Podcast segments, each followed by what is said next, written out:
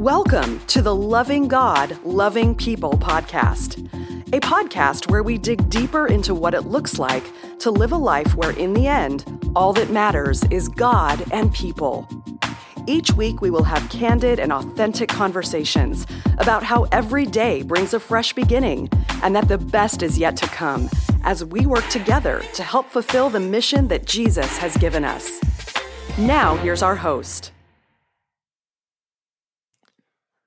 Well, hey, thanks for joining us. My name is Robert, and I'm sitting here with lead pastor Chad Moore, who is also a diehard Cowboys fan. Chad, we haven't had a chance to talk about the Cardinals-Cowboys game yet. What went wrong? Well, it will be a couple of weeks by the time people hear this. Yep. But the list of what went wrong is long, exhaustive, tiring, and disappointing. So let's just move right on. Did you watch it? You know what? I'm upset that you would bring up such an emotionally straining topic right out of the gate in a podcast without making me aware ahead of time. Well, this is where we get vulnerable, and this is where people get to see the real Chad. So. Yeah, it's also where I remember that yearly reviews are coming up, Robert. So, do you watch it all the way to the end of the game? That was I did. I fell asleep, honestly. Mm-hmm. So did your team. So yeah, it was not a great night at the Morehouse. Yeah. So. Yeah, we none of us got along last night. As a lifelong Cardinals fan, it's exciting for me. So yeah, good for you. Again, it had been a couple of weeks ago, everybody. But yeah, all Cardinals fans are happy and all Cowboys fans are embarrassed. But what else is new? All right, so we have officially now gone into the wild a week ago, and we are continuing into our series. Wild. Every time, so while we were recording, every time Chad would do any kind of voice thing, he never just said wild. It was always wild.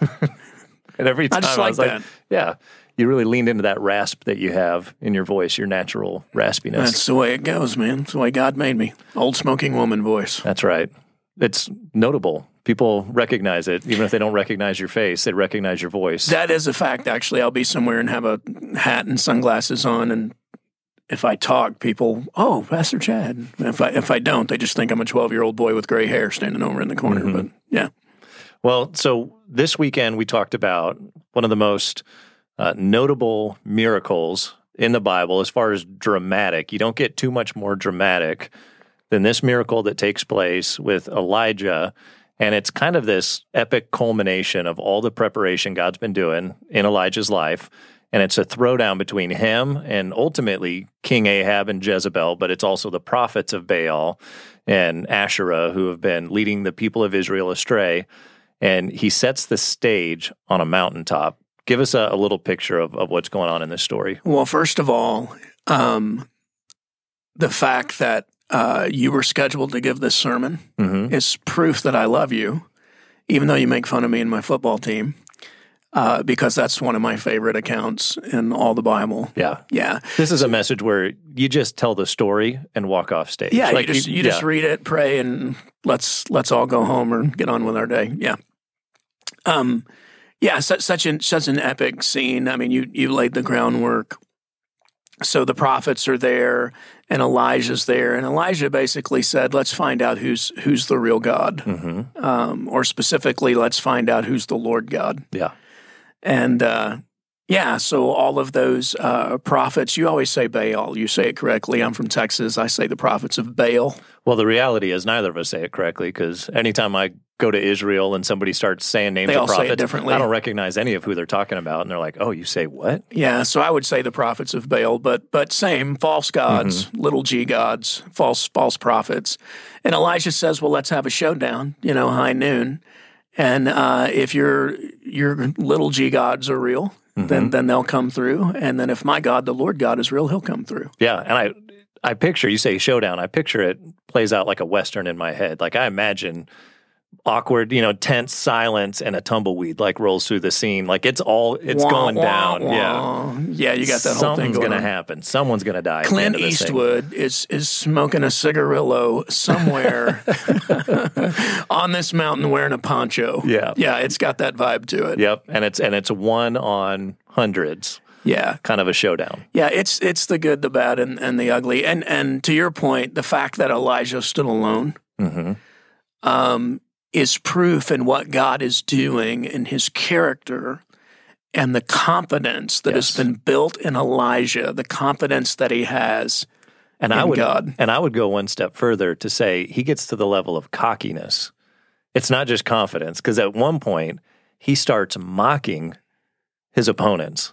I mean, they're pouring their hearts out and literally pouring their blood out onto the ground, praying that their God would answer with fire and consume this, you know, sacrifice or whatever. And he starts asking, you know, is your God on the can? Like, yeah. what's going on? Like, in the Hebrew, that's what he's saying, which I don't care who you in are. In the Hebrew, that's, is your God on the can? God yeah. on the can. He still reading the newspaper.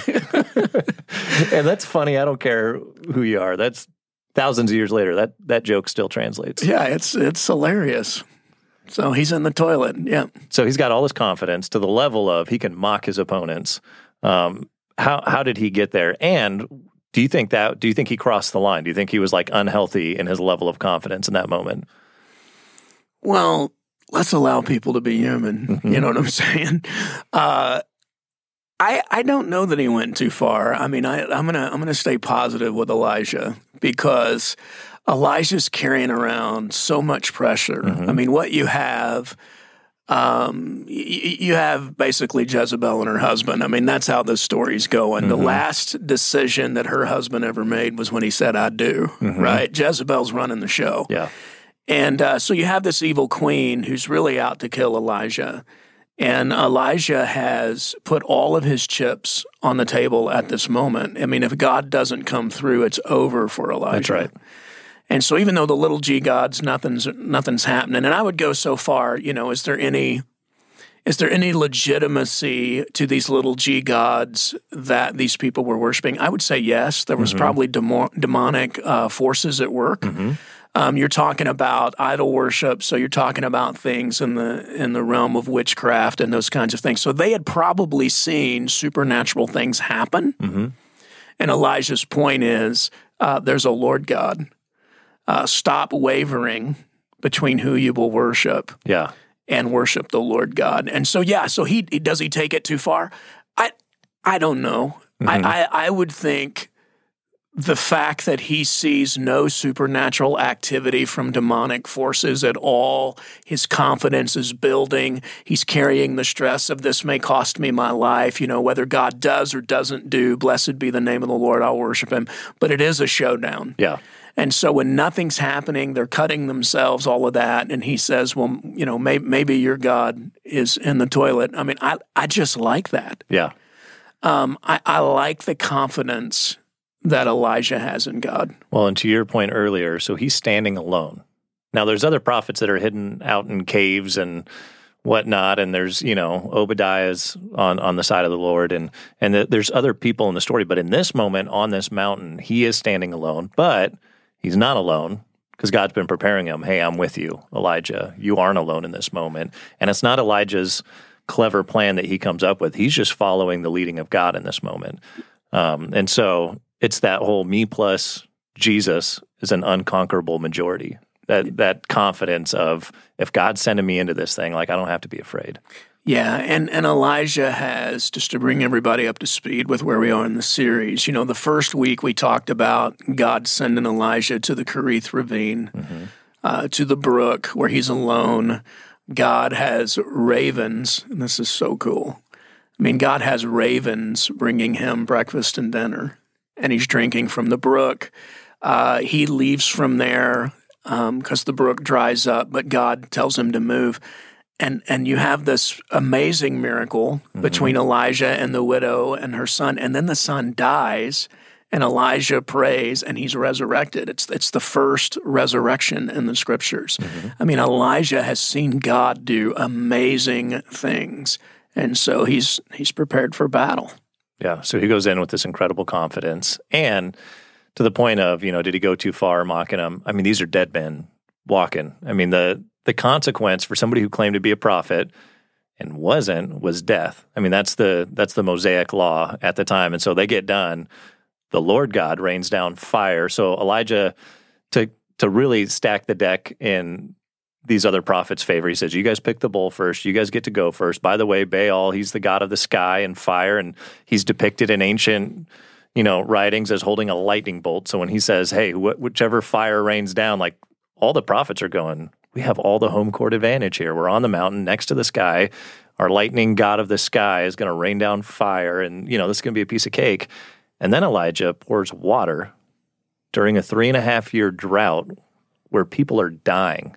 Yeah. There's no water. People are dying because of the lack of water and produce. He dumps out enough water to fill up a trench around this thing, gets everybody close, prays this. I timed it out, about 30-second prayer. Yeah, and this is a so both teams have these altars. Yeah. This is a massive altar. This is not a small thing. So you're talking about hundreds of gallons of water. Mm-hmm. Yeah. Soaking the sacrifice as well as filling up the trench all the way around. Yeah. So then he prays this prayer. But one other thing I want to point out. So as he sets it up, he uses 12 stones to represent the 12 tribes of Israel. Everything he's doing, he's helping point Israel's attention into the past. Look at what God has done. Stones of remembrance. And remember who our God is. And even the fire raining down on a sacrifice had happened before in the Old Testament. This isn't the first time. So Elijah, led by God, knows, oh, God's done this in the past. He's going to do it again. And he's helping remind everybody of their spiritual heritage, of where they've come from. And then, boom, fire rains down. Go ahead. Yeah, I feel like the Holy Spirit's telling me to say this, so I'm just going to. There's somebody listening to this right now, and you've had a hard time for a long time. And it almost feels like you're in a battle. Maybe there has been some spiritual forces that have been pushing against you in your life. And I just want to tell you, God wants you to remain faithful. The power is coming, and you can trust God. And that's exactly where Elijah is. So he's up against really these demonic forces. I mean, that's what's going on in the spiritual realm. And the representatives, which are the prophets. Mm-hmm. And yeah, he soaks the whole thing down. So he prays, and then boom. And the fire fell. Fire falls. And it's not just like a little fire, just a, you know, we're going to cook this steak medium rare. It consumes everything, including the stones, including all the water. I mean, it just is vaporized into nothing. Yeah. One of my favorite parts in the passage is it says the flames lick up the water in the trench. Mm-hmm. That's some fire. Yeah. Yeah, this vivid picture. So at this point, a nuclear bomb hits this thing. So you got 450 people sincerely devoted, zealous, praying to a God who doesn't exist. And then you have Elijah, 30-second prayer, boom. So now the people, they go, oh, it's clear now, the Lord is God. Yeah. The Lord, he is God. And they declare that. It's short-lived. I mean, they don't stay in that place, but in that moment, they're crystal clear that Baal does not answer and Yahweh does. But before all of this, there's this little Braveheart moment that Elijah has with the people of Israel. And you referred to it earlier. He says, stop wavering. And in the Hebrew, it's a picture, and it's, as I researched it, it's a picture of a bird hopping between two branches, just going back and forth. Yeah. It's this idea of just I'm going to be here. I'm going to swing the pendulum over here. I'm going to swing it back over here. I'm going to and just wavering, going back and forth, because that's a word we don't typically use. But it's just this. I can't pick a side. And he goes, how long are you guys going to keep wavering? Stop wavering. Choose. If it's Baal, follow him. If it's God, if it's the Lord, follow him. But freaking make a decision and choose and quit just kind of hanging out in that middle ground. Yeah. Where do you see, so today, I haven't met anybody yet that is like, hey, I'm a proud worshiper of Baal, or I'm a, you know, you don't meet people. Today, people still waver, and they still waver between little g gods and the Lord God. What does modern day wavering look like? Well, a little g god would be anything in your life, if you're a follower of Jesus, and it could be you're listening, and you're not real sure what you believe. So this statement is for people who would say, I'm a Christian, I'm a follower of Jesus.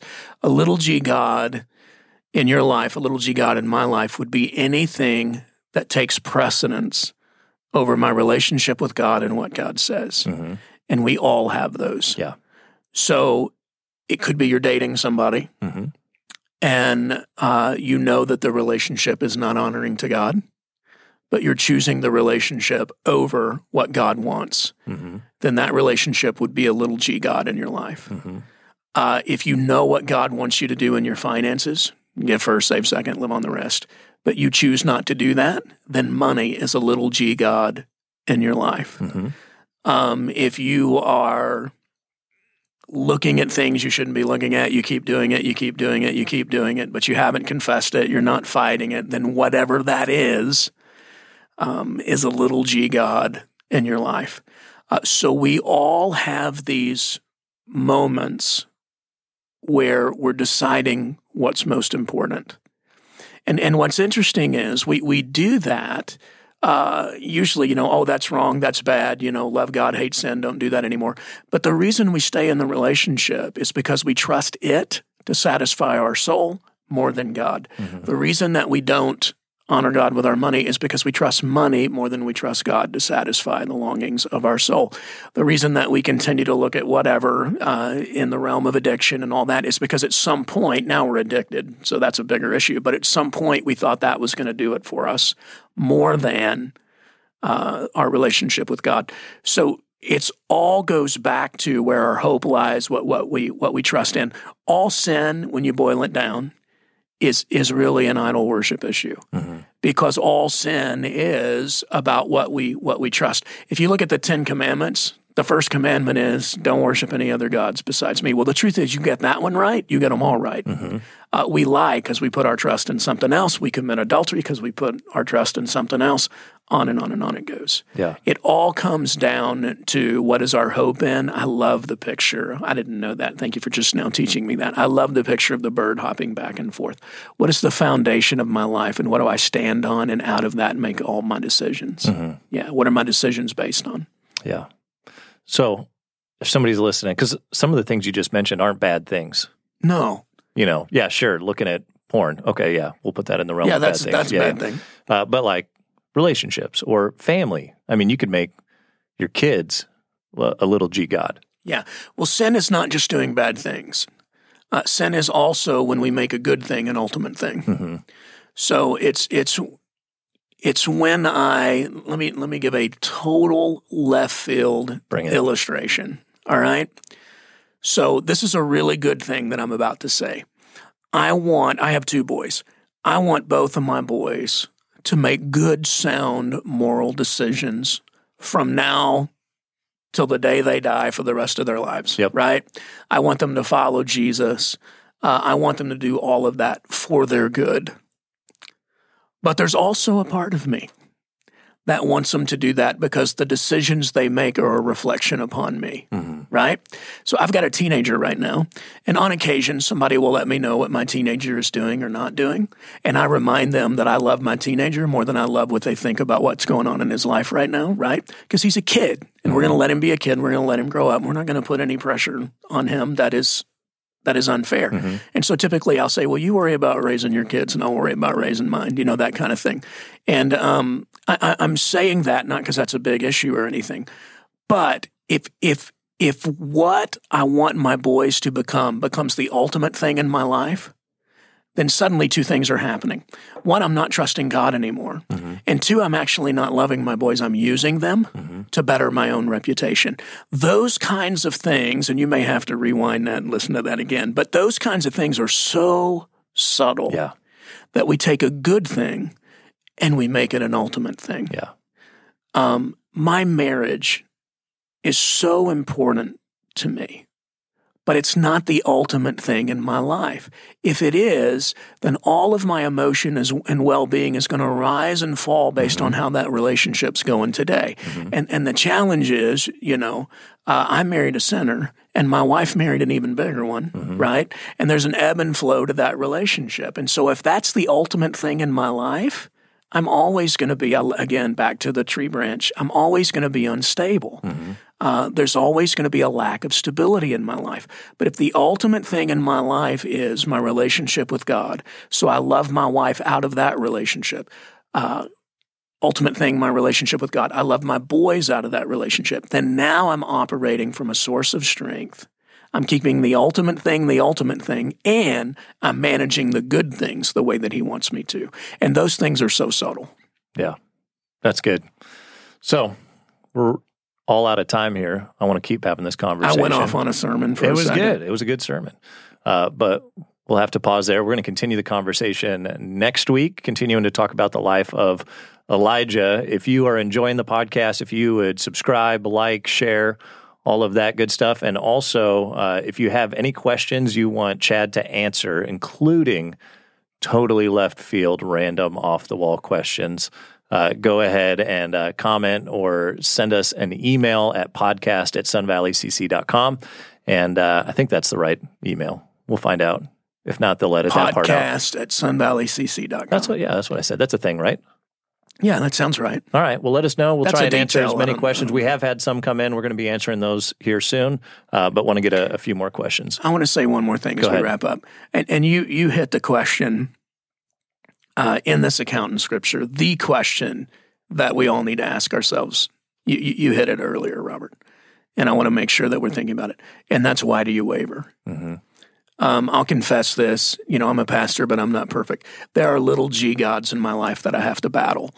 They take priority sometimes over my relationship with God. Why do I waver, and why do I trust in something that ultimately will not totally satisfy? Mm-hmm.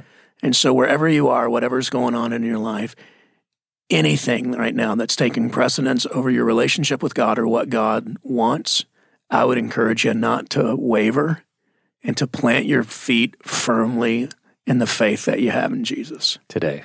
Yeah. Choose today. Absolutely. Yeah. Absolutely. And as we wrap up the podcast, one more thought.